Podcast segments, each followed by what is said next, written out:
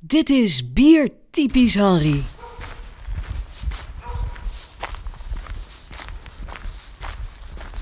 Een van de biertypen die past bij de koude wintermaanden is rauwbier. Rookbier in het Nederlands. Strikt genomen niet een biertype, want je kunt een rauwbier van heel veel verschillende biertypes maken. Van lager tot porter um, en zelfs uh, van weizen.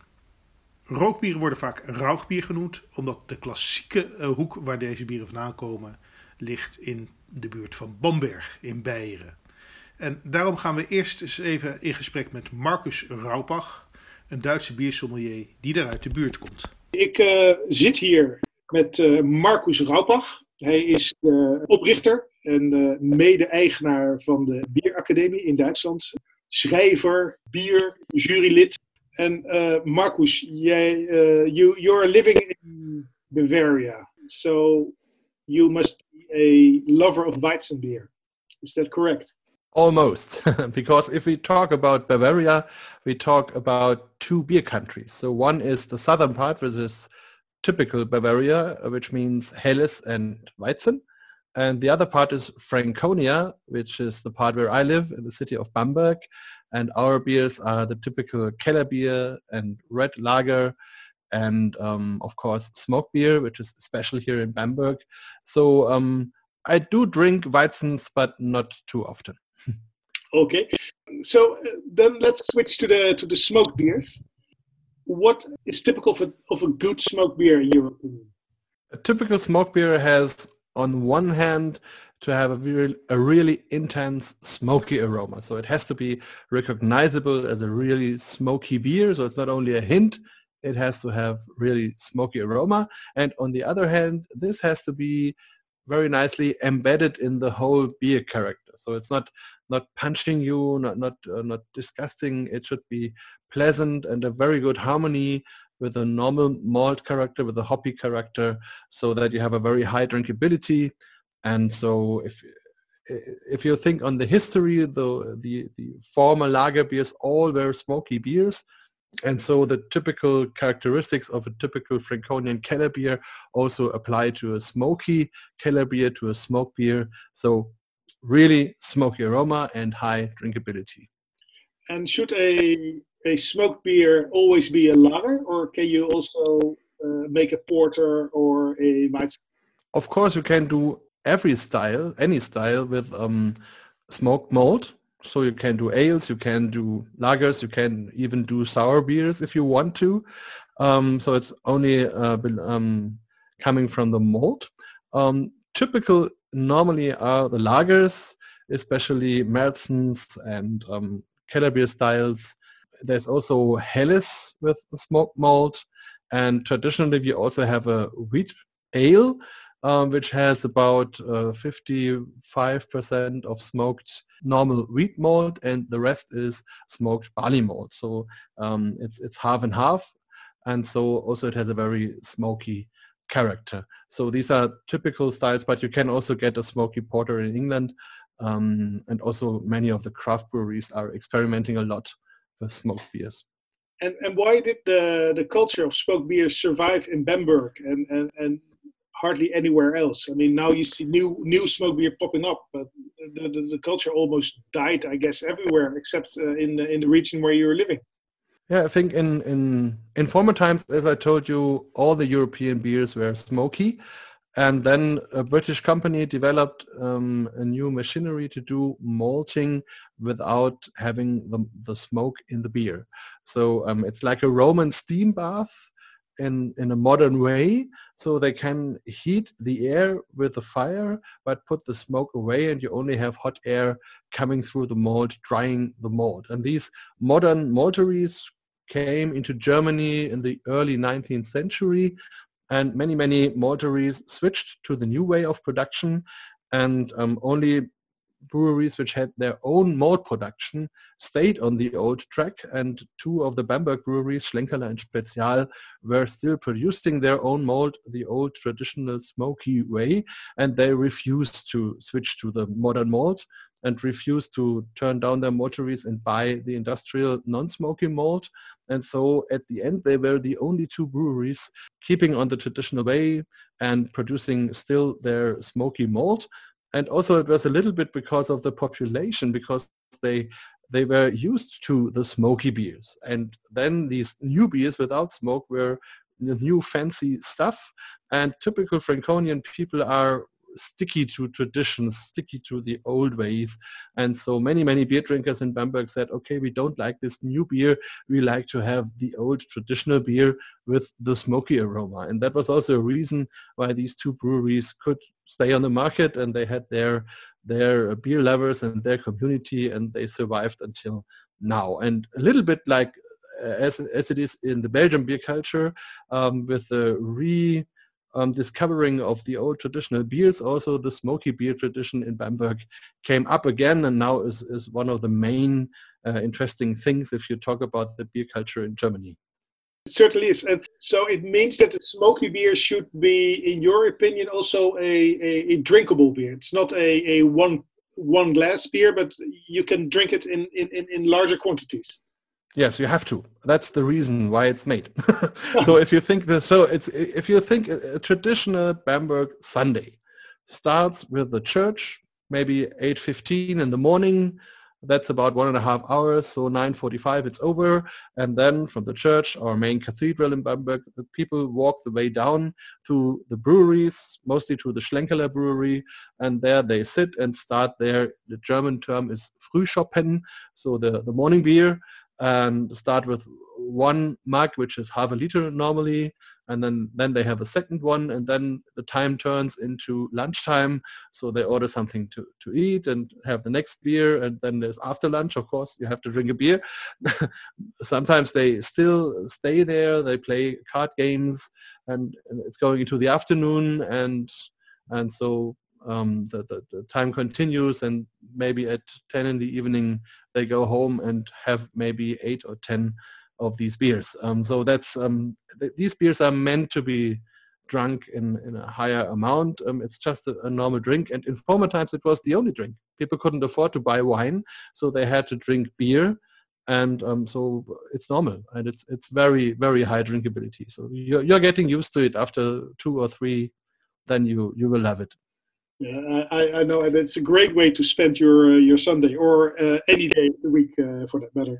Yes, of course. Um, it's uh, it's wonderful, and um, what we do in Sunday times in after church, we do normally during the week in the afternoon, in the summertime in the beer gardens. So in Bamberg, uh, they are not called beer gardens; they are called beer keller because um, the beer gardens are on the hills above the traditional beer kellers where the beer is still stored.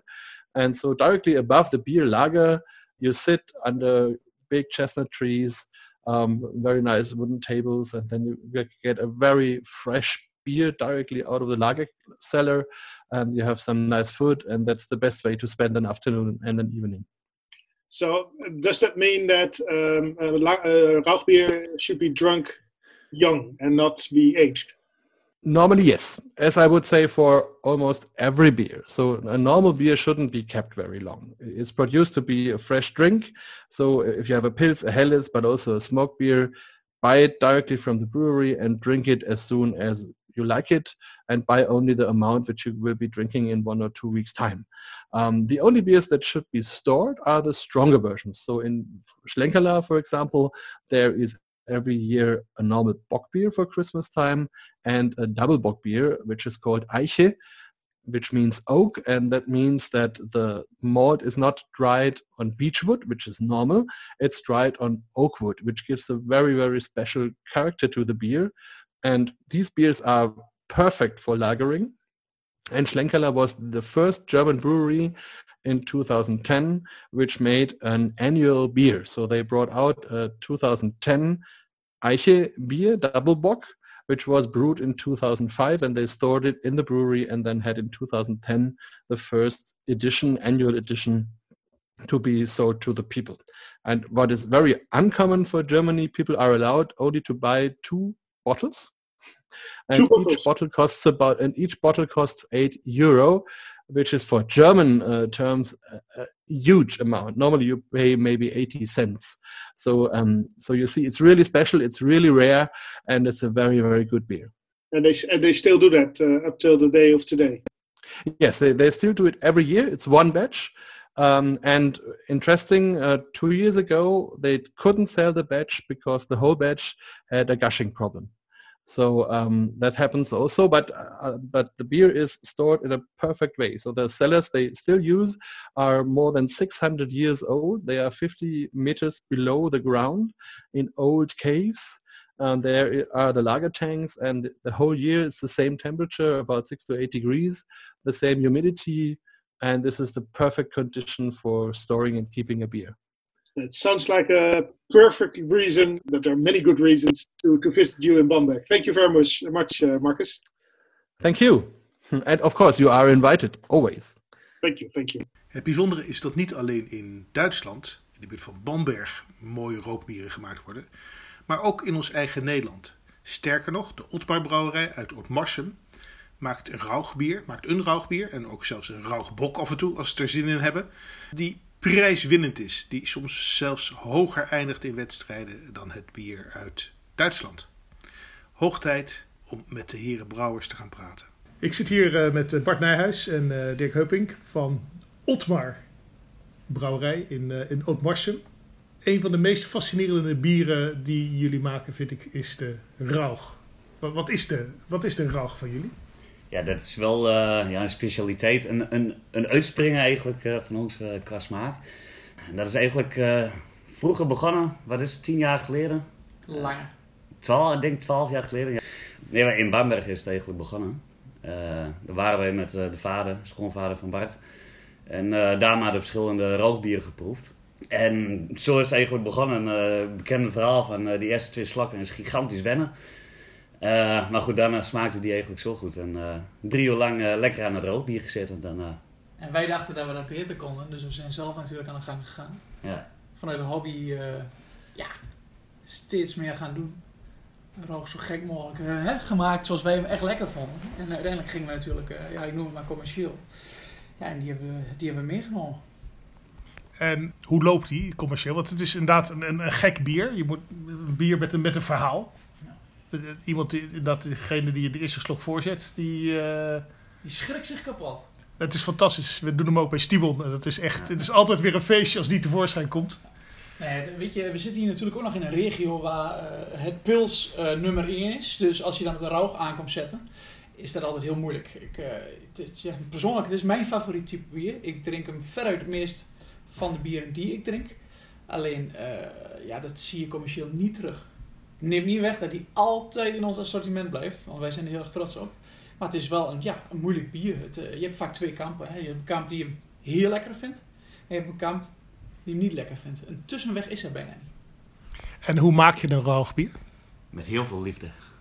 uh, we hebben eerst uh, een rook gemaakt met moot, gerookbof, turf. Uh, nou, wat Bart net zei, toen had je twee kampen, maar er was kamp van, uh, oké, dit heeft wel heel veel smaak, uh, heel veel rooksmaak, dat was iets groter. Dus die hebben we na een jaar eigenlijk van naar mootgerookt boven Birkenhout. Een combinatie met grotendeels 80 tot 85 procent rookmotor in. Ja, en nog een paar andere soorten moot, drie soorten hop erbij in.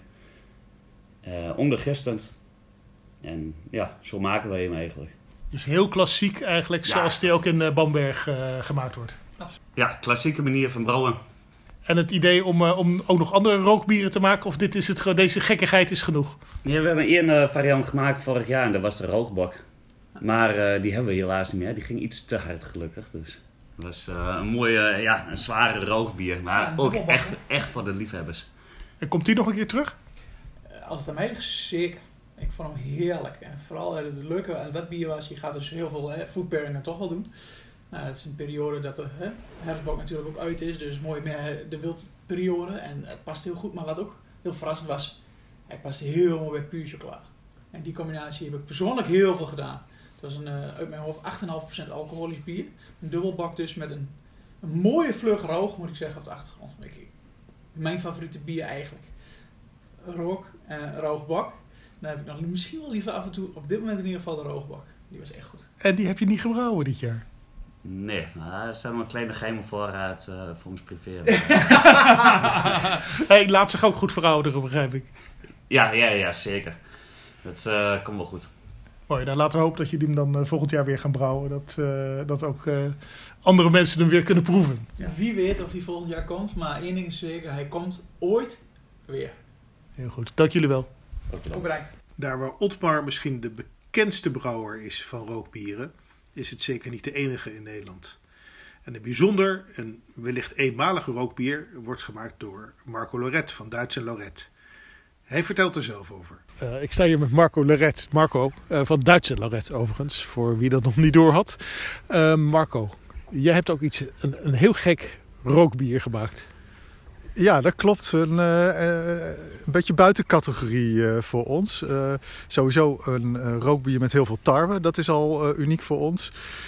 Laag in alcohol, gekke hop, maar wel heel smaakvol. Ja. En wat voor biertype is het? Ja, ik weet niet of ik het goed uitspreek, maar ik noem het Gretzer. Het klinkt al eh, als een beetje Oost-Europees, dat klopt ook. Zijn oorsprong eh, ligt in het huidige Polen, Ehm, ja, maar is ook wel eens Duitsland geweest. Dus een beetje dat grensgebied van het oosten van Duitsland, Polen, dat is de oorsprong van dit, van dit bier.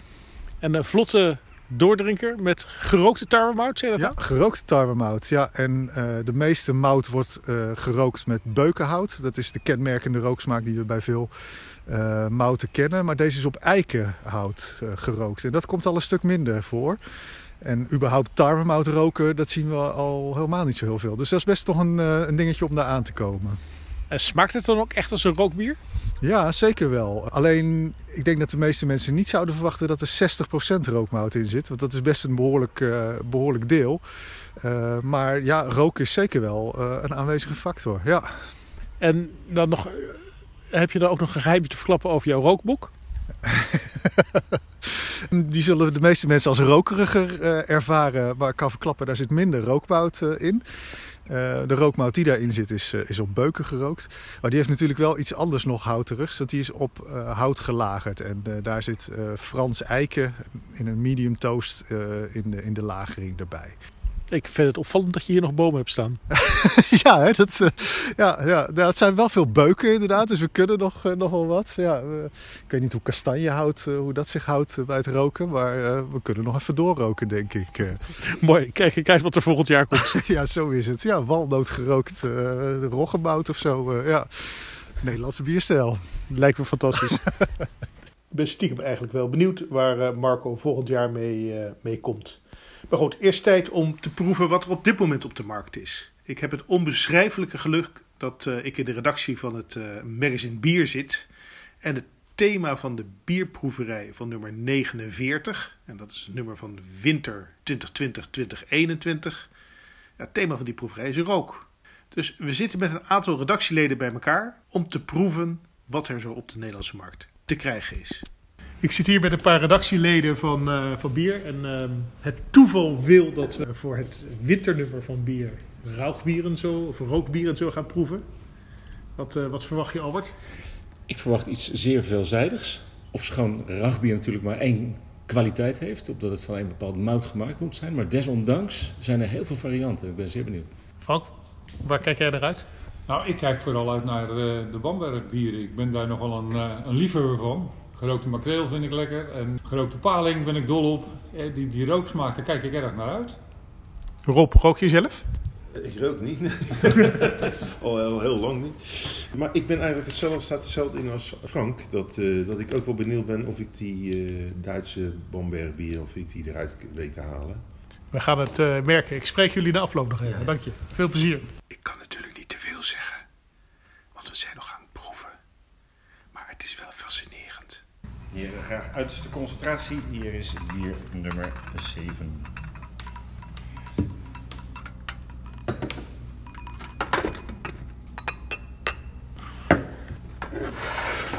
Succes. Merci. Zo, na het proeven van deze bieren is het tijd voor een korte evaluatie. Maar als je echt wil weten hoe het was, ja, dan zul je in bier 49 moeten kijken. Jongens, eh, we hebben het nu net geproefd. Frank, mee of tegengevallen? Het is mij gigantisch meegevallen, maar ik moet eerlijk zeggen dat rookbier was al een liefhebberij voor mij en dat is het na eh, deze sessie eh, wel gebleven. Albert? Heel erg meegevallen in die zin dat er weinig, of eigenlijk geen slechte bieren tussen zitten. En meegevallen in zekere zin, eh, zeker omdat ik hier weer van geleerd heb hoe ontzettend veel verschil je dus inderdaad met rookmout blijkbaar kan doen. Het is niet zo dat ze allemaal stereotype rookmout zijn, maar er is in allemaal iets met rookmout gedaan. En dat maakt het eigenlijk veel verrassender dan ik tot nu toe gedacht had. Het is veel diverser eigenlijk. Veel diverser dan ik dacht dat rookbier in, in de wereld stond. Gaat het nog een beetje, meneer eh, Glyn?